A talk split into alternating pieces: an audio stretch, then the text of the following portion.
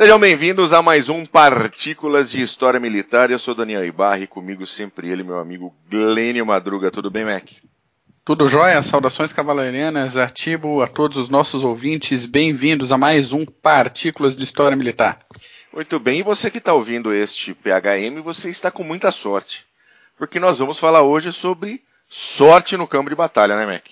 Exatamente, o dedinho do imponderável aquelas coisas que deveriam ou não acontecer por, um, por algum motivo, seja um golpe de sorte, seja coisas inexplicáveis, seja segundo a sua explicação preferida, o dedinho divino, as coisas acontecem, né? E daí acontecido é a história. Acontecida a história e bom para quem ganhou, né? Bom para quem ganhou, bom para quem ganhou, bom para quem estava do lado certo do cano. É isso aí. Mas essa, essa pauta que nós estamos fazendo hoje de sorte, ela começou, na verdade, com uma discussão dentro do Clube dos Generais sobre uma ação que ocorreu ali em maio de 41 com o afundamento do Bismarck, o principal, a grande, o grande orgulho da Marinha Alemã, da Marinha de Superfície Alemã. E o ponto ali de, de sorte que foi discutido era o seguinte: Uh, um, o, o, principal ponto que acabou causando a derrota do Bismarck foi um dos, do, dos ataques aéreos feitos a partir do porta-aviões inglês, o HMS Ark Royal, com os antiquados Swordfishes, que eram biplanos ainda da época da Primeira Guerra, todos eles carregando o seu torpedinho, e que estavam atacando o Bismarck, e um dos torpedos acertou o leme, danificou uma parte dos propulsores e do leme, e deixou Bismarck devagarzinho rodando igual um gatinho retardado quando tá velhinho, sabe? Fica rodando, rodando. É verdade, já, eu tive uma já cachorrinha. Embebedaram, já embebedaram peru antes de matar o bicho pra fazer, né? É a mesma coisinha. a gente tinha uma cachorrinha em casa e ela ficou muito velhinha, 16, 17 anos de idade. E tadinha, é cega, surda, muda, tá se arrastando. E ela ficava só andando em círculos assim. Eu lembro dela. Você lembra da, da, da manchinha? Você lembra da manchinha? Ela ficava andando em círculos, em círculos, em círculos, não sabia o que ela queria fazer. E foi assim que o Bismarck ficou. E aí, né, aí a, a frota inglesa louca para vingar o, o Hood, que havia sido afundado pelo Bismarck algumas semanas antes, uh, desceu o cacete e acabou colocando o Bismarck uh, em situação de derrota total, né? Ele foi a pique depois até eh, existia essa. Ainda tem essa polêmica aí se foi, se foi o, os fogos ingleses ou se foi a própria tripulação que afundou Bismarck, né? É porque existem algumas tá explosões claro, de dentro para fora, né? Uhum. Você que, se você, amigo, procurar no YouTube, tem uma reportagem do James Cameron, o mesmo que achou o Titanic também achou o Bismarck. E tem inclusive cenas e, e submarinas do, do, do, que sobrou do Bismarck. Mas a questão aí era o seguinte: foi, um, foi uma sorte grande ter acertado o Bismarck com o seu Swordfish, com o seu torpedinho, ter acertado exatamente o leme. E a discussão foi essa, de que foi, não foi, e, e na minha opinião não foi, e na opinião de, de algumas pessoas lá, uh, foi uma um grande, né, uma grande sorte, etc. O que você acha, Mac? Cara, eu acho que, que a discussão é válida, tá? Porque, até como foi levantado no grupo, o Bismarck era um alvo enorme, né? Então, sim, você pensar em fogos navais de, a, a, quilômetros de distância com a tecnologia de 1941, um navio balançando, andando para frente, né, atirando, acertar o outro já é uma, uma baita vantagem, né? Mas não é sorte isso. Né? Isso é tecnologia, isso é treinamento. Ah, mas né? Treinamento mais ou menos, né? O, o tem que ver o, o, raio de dispersão de fogos. Assim, você exatamente com a mesma medida calculada, dá três tiros, onde é que esses tiros vão parar? Assim, a, a balística é, então, no aquele... momento do tiro muda bastante. Isso para fogo naval. Então, então aquele, acho... aquele, o tiro que afundou o Rude, que caiu dentro do paiol dele, também foi uma puta sorte do caralho. Eu acho. Eu acho que a, acertar o barco em qualquer lugar, ok, fogo intencional. Acertar o paiol de pólvora. Através né? da porta que dava acesso. É, é, aí, peraí, aí tem, tem um. Tem, tem o, o dedinho do imponderável lá. Tem um. Pô, podia acertar, sei lá, o, o, qualquer lugar do deck, podia acertar a torre, podia acertar. Não, acertou a porta do paiol de pólvora. Aí. É, mas né? eu acho que no caso do Bismarck Agora, teve o, coisa. O Bismarck não, o Bismarck teve o camaradinha voando aquele teco-teco lá, qual é o. Swordfish. Não, do piloto. Ah, existe Ai, algumas. Uh... Tinha anotado. Bom, tem um monte de gente. Eu tenho o John Moffat. Tem o Moffat que... que... fala que acertou, tem o Godfrey é. Fawcett, tem o Ken Patterson, todos eles falam que. Exatamente. Que acertaram, mas. Mas uh... aí é, o, o, pau tava pegando todo, o cara conseguiu raspar a barriga do teco-teco dele na água, o outro tripulante se debruçou para fora do avião para ver se o torpedo não ia bater na crista da onda para desviar a rota, e no momento certo quase batendo com, com, com, o avião no Bismarck, soltaram o torpedo e acertaram a traseira do negócio. Isso é- Nessa é, situação. Isso é treinamento, meio, cara. Isso é treinamento. Isso é não treinamento. tinha como errar o Bismarck àquela distância. Né? Ali, se o, o golpe de sorte seria do, da tripulação do Bismarck se esse cara errasse o tiro. É, é que a sorte foi colocada de que a sorte foi ter acertado exatamente o leme. Porque outros sim, torpedos sim. acertaram o Bismarck e não, não, não houve nenhum tipo de dano sério ao navio, porque ele tinha uma grande. Uh, uh, uma blindagem muito boa, né? A blindagem do Bismarck era excelente. E, mas teve coisa mais, teve coisas que foram muito mais com cara de sorte nesse episódio do que ter acertado o leme com o torpedo. Ah, sim, concordo, concordo contigo. Né? Por exemplo, primeiro localizar o Bismarck em tempo ruim, no único buraco entre as nuvens que, que tinha naquele momento. Ah, pois é, já estava acontecendo a perseguição, o Bismarck conseguiu fugir. Sim. E, sim. e daí lá para as tantas, um Catalina voando avistou por um buraquinho de nuvem justamente o Bismarck. Como assim, né? Aí não, não, não, não tem treinamento. Aí, né? É isso é sorte. Pra, pra quem acredita, Deus botou o dedo na nuvem, ou deu aquela sopradinha e falou: olha ali os alemão. Ó. É, tá. Pega os caras e bota no fundo.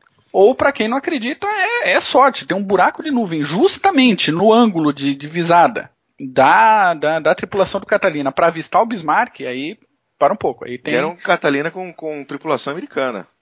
Sim, sim, sim. Catalina outra outra coisa, né? Toda perseguição britânica, daí um Catalina americano me, me, me visualiza o Bismarck. Qual é, né? Eles estavam baseados na Irlanda, saíram para fazer a busca e localização do, do Bismarck e acharam Acharam, né? Você, meu amigo, lembra-se do caso do, do, do Malaysia Airlines lá que caiu no meio do Pacífico, do Índico, sabe sei lá onde, nunca acharam nem resto dele? Então, conseguiram achar o Bismarck no meio do Mar do Norte. Exatamente. Em movimento, aquela porcaria, tentando se esconder. Tentando se isso, esconder né? num buraco de nuvem, num tempo ruim. Isso é sorte. Isso é sorte. Isso, Isso é, sorte. sorte. Acertar Começa o Bismarck o... torpedo não é sorte. é treinamento. Obviamente, puxa vida foi um, um, que detalhe, né? Pegou justamente o leme, danificou o leme e o Bismarck ficou lá de rodinha, esperando ser ah, finalizado, até, né? Até mais ou menos, porque da distância que o, que o pessoal soltou o torpedo, mirando na traseira especificamente do Bismarck, ou ia pegar no leme, ou ia pegar no propulsor, ou ia pegar em qualquer outro pedaço de lata ali, que, que ia dar problema que você vê as laterais do navio to eram todas muito bem blindadas, mas como é que você vai blindar um leme, né? Como é que você vai blindar a, a hélice de propulsão? Não tem é, como. É, não, não tem o que fazer. Então baixar o Swordfish lá e, botar o seu na reta, com, com aquela nuvem de fogo de artilharia, amigo, caindo ali em volta, mais todas as antiaéreas do Bismarck disparando tiro para tudo quanto é lado. Aí é, é balls, cara, não tem. É, não o Bismarck, o Bismarck acabou com a munição de antiaérea dele nesses ataques aéreos do, do Ark Royal com os Swordfishes. Acabou. Foram até o fim de, de da munição antiaérea dele, não tinha mais. Chegou uma hora que acabou. Ah, mas, mas uma aí situação o, dessas, tu já tá jogando pinico, lampião. É, não. Né, Manual de instrução, passa a coisa do lado, você tá jogando bota. Quando, quando acabou já tinha acontecido, a, já haviam acertado o Leme e o Bismarck ali estava só esperando o momento de, de beijar o fundo do mar. Apesar dessa discussão toda, a gente tem outras, outros exemplos de sorte ou treinamento, né? Sim, sim, coisas no, no limite. No limite do ridículo, no limite da tecnologia. Alguns é um limite Sei do lá. ridículo aqui também. Então, uh, tem essa situação do Bismarck, gerou toda essa discussão. Uh, não é sorte, é treinamento. Pau no cu do Bismarck. E agora a gente vai falar um pouquinho de alguns outros pontos, né, Mac, que você puxou. Que, né, sorte, não é sorte, como é que funciona esse negócio aqui? Pois é. O primeiro, como, como a gente comenta sempre, que a gente gosta muito do século XIX, vamos lá para o 19. Vamos para o 19. Dia 9 de maio, putz, acabamos de falar de 1941, que foi um ano merda para a Alemanha na, na, Segunda Guerra Mundial, e agora a gente vem para 9 de maio, né? Olha é, que coisa linda. Que beleza.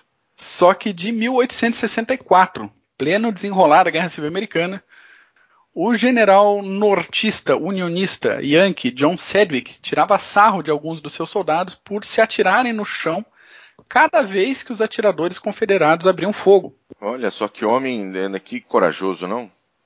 pois é. Não, é que a situação era a seguinte: ele estava coordenando, estava ajeitando o fronte ali e era equipes de artilharia. Né? Então, teoricamente, a distância era muito longa até a posição de fogo dos confederados. Uhum. Então, segundo algumas testemunhas, ele teria dito: o quê? Homens rastejando desse jeito por causa, por causa de tiros isolados? O que é que vocês vão fazer quando toda a linha deles abrir fogo? Eu tenho vergonha de vocês, eles não acertariam um elefante a essa distância. Que interessante. Pois é. Nesse momento a Dona Morte parou para pensar um pouco, coçou o queixo ossudo, falou: não, tá, estamos numa guerra, deixa passar. Os confederados estavam disparando rifles Whitworth com raiamento hexagonal. Para quem quiser pesquisar, é muito interessante esse formato hexagonal do interno do cano. É, é uma tecnologia muito, muito interessante para a época e disparavam eles a uma distância que variava aí de 700 a 900 metros de distância desse general. Era o limite previsto tanto para a construção do armamento quanto pela própria tecnologia né, da época, Sim. não tinha muita previsão. Pega, pega hoje um militar, aí para quem nos ouve que é, que é militar das Forças Armadas, Força Regular, não vale sniper, né? Mas pega o teu fuzil de serviço, bota um melão a 900 metros de distância com toda a tecnologia que você tem hoje de projétil, de armamento, de pontaria do negócio, e tenta acertar esse melão a 900, 900 metros, para saber o, o, tamanho do rolo que esse pessoal estava metido. Então, de repente, outros projéteis voando felizes, fazendo aquele barulhinho típico do Whitworth, que era com a, com a munição rodando bastante para dar estabilidade, né? E alguns soldados se atiraram no chão de novo por, por conta desse fogo esparso passando, né? E o general mandou de novo. Eu sinto vergonha de vocês rastejando desse jeito. Eles não acertariam um elefante nessa distância. Daí a Dona Morte, que estava por ali, achou demais. Duas vezes tirar sarro dela, é. né?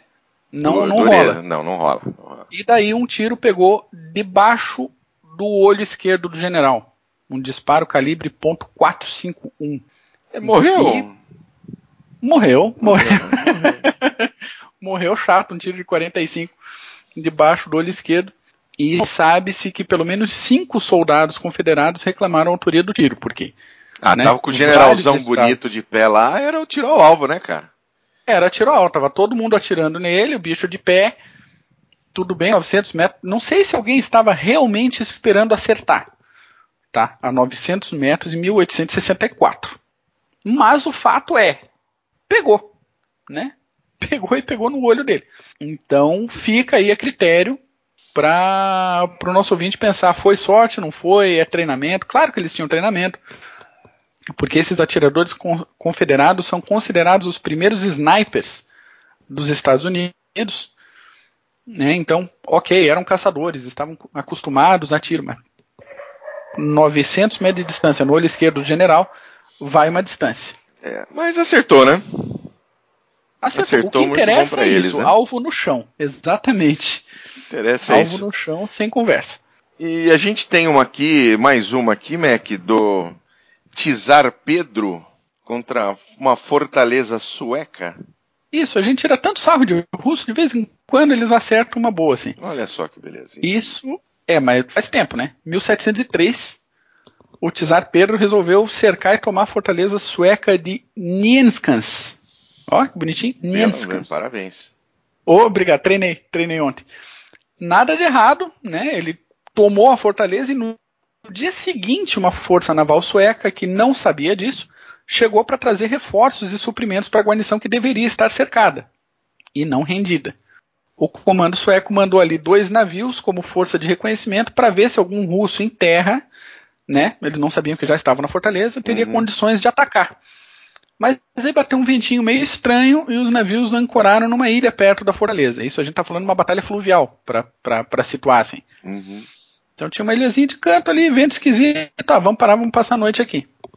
Aí que os russos viram isso, desceram da fortaleza, pegaram os botezinhos a remo, tranquilamente se aproximaram em silêncio, escalaram os barcos suecos em silêncio, tocaram foda-se, combateram e capturaram os dois navios. Tudo isso enquanto o comando sueco observava puto dentro das calças, porque o vento forte ainda impedia qualquer ação de resgate. Então eles viram os dois navios serem tomados, a fortaleza segura e nada a fazer, só esperar Não o vento tinha ninguém olhando esses russos chegar, cara? Tinha.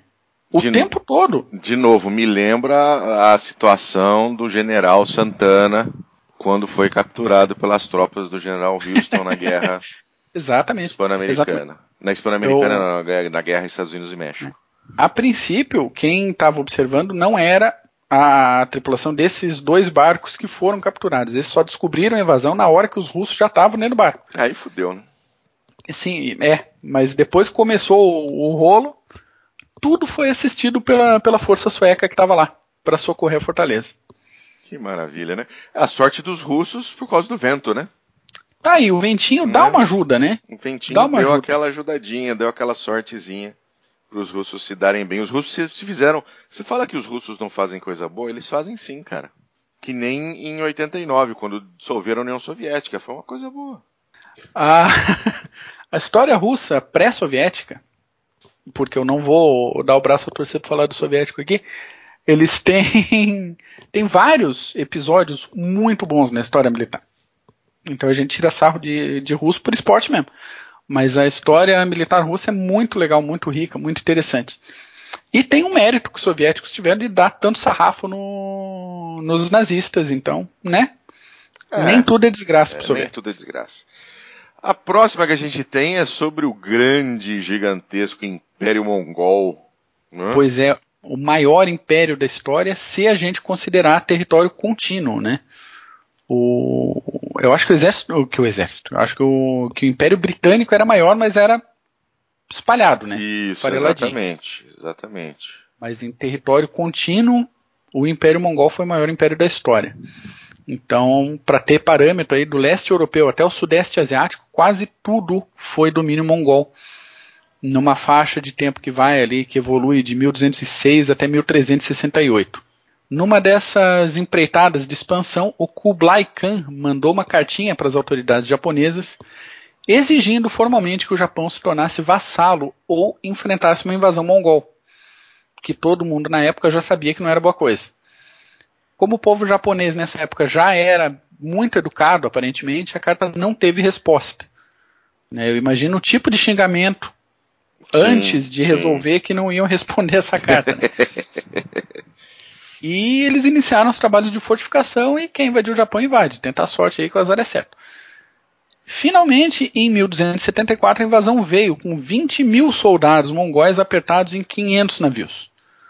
Do lado japonês, eles tinham armamento defasado, uma estrutura militar que não viu uma guerra há mais de 50 anos. Então, todo mundo de furico na mão esperando o que viria. Esperando o os mongoloides, quer dizer, os mongóis chegarem. Os, os mongóis virem com, com ódiozinho no coração corações peludos desembarcando no Japão. Não, a, a, previsão não era boa.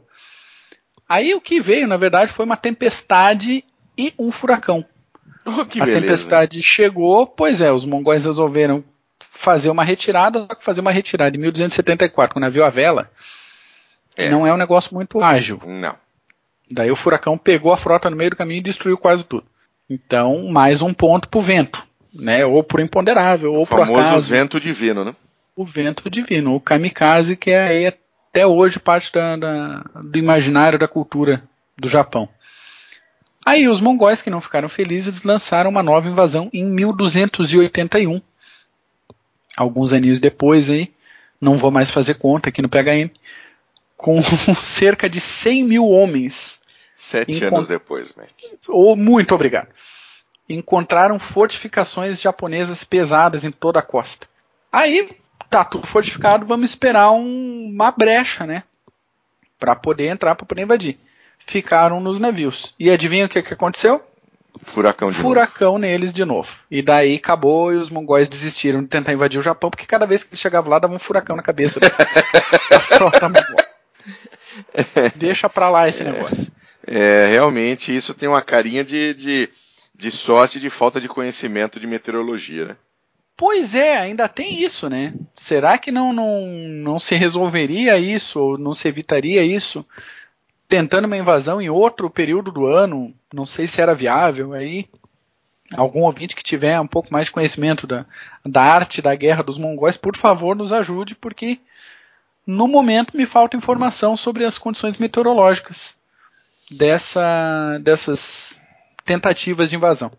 Exatamente. Mas falando em Japão, tem a Batalha de Tsushima, que a gente já fez um PHM sobre Tsushima. Exatamente. Né, onde russos se deram mal novamente.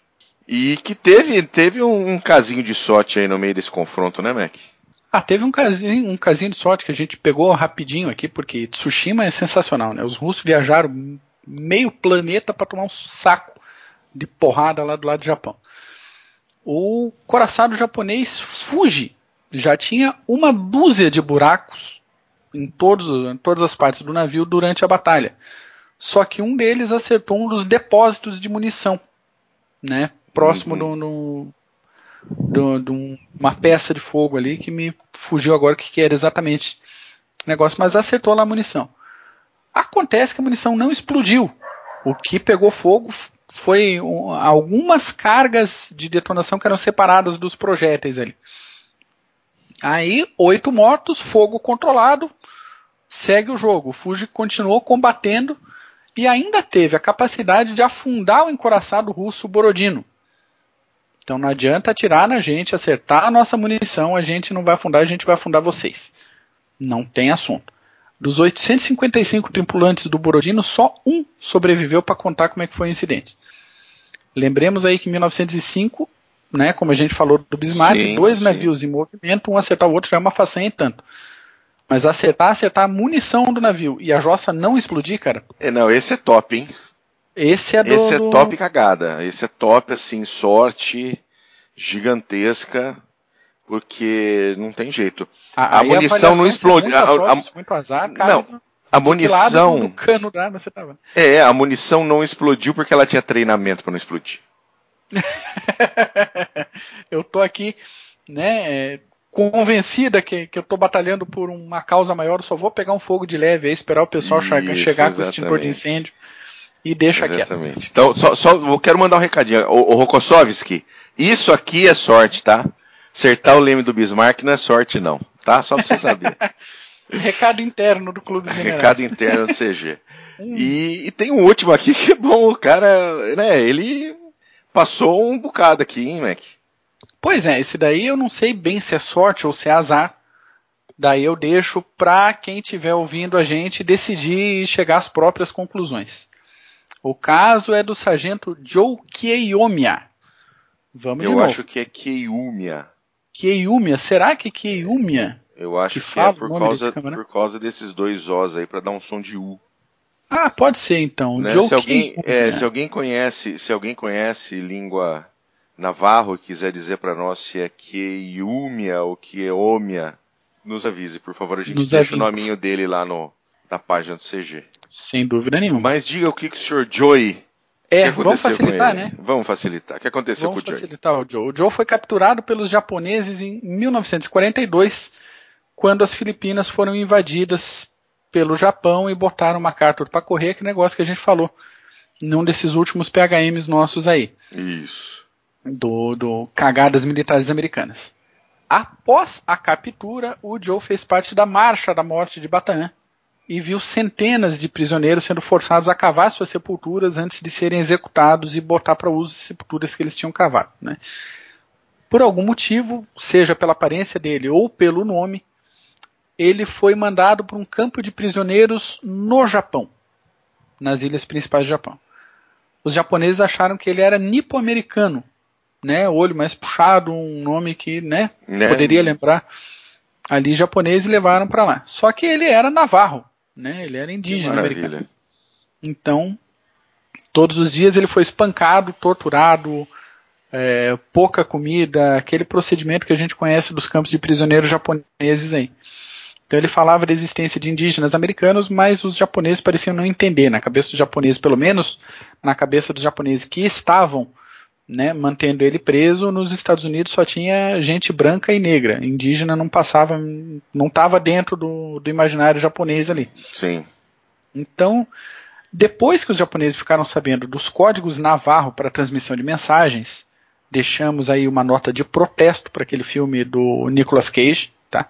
Protesto. No próximo PHM de filme bosta a gente vai colocar aquele filme dele. Ele, os japoneses voltaram a um interrogatório violento na base da porrada e do choque e de, de tudo, né?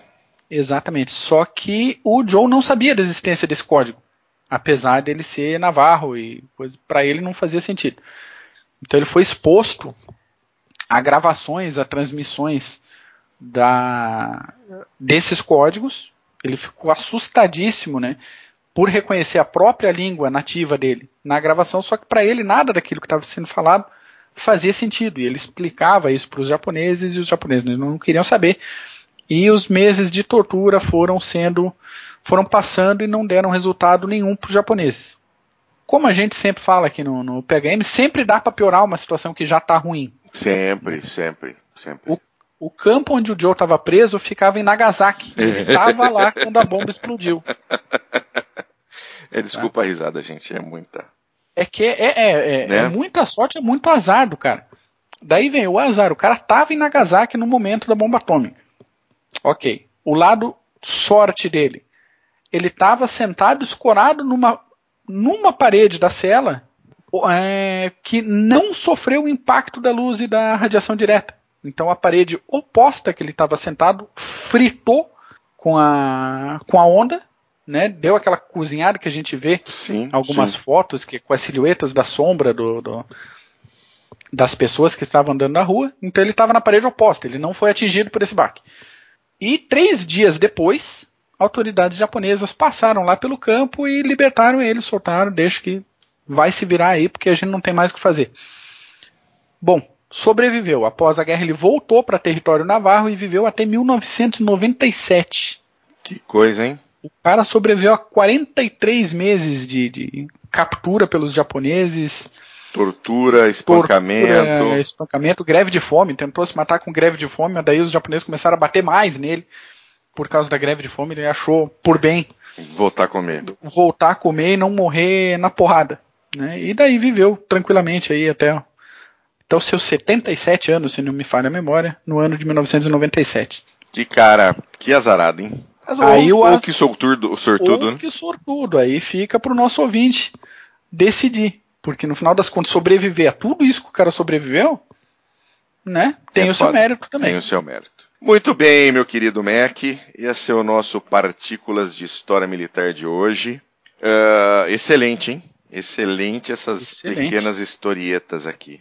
Sim, e se o nosso ouvinte souber de mais histórias que poderiam estar no nosso rol aqui de, de sorte na guerra, de coisas inusitadas, inesperadas, manda pra gente por e-mail aí, contato arroba clubedegenerais.org. Já agradeço a todo o pessoal que está mandando mensagens por e-mail, pra, tanto pela página, contato arroba clube ou diretamente pra gente ou pelo pelas nossas redes, pelo YouTube, pelo Facebook, pelo até tem gente já entrando em contato pelo Instagram. Tem. Eu que eu, eu esqueci de uma coisa, Mac. Opa. Eu precisava mandar um abraço. Mande, mande um abraço. Precisava mandar um abraço pro meu amigo José Heraldo Vogan, querido Poker Boy, que está sempre ouvindo a gente também no carro.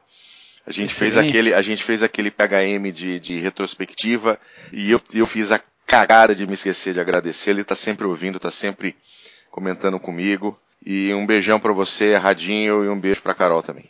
Maravilha, agradecimento especial no PHM Sorte na Guerra, que coisa boa. Que maravilha.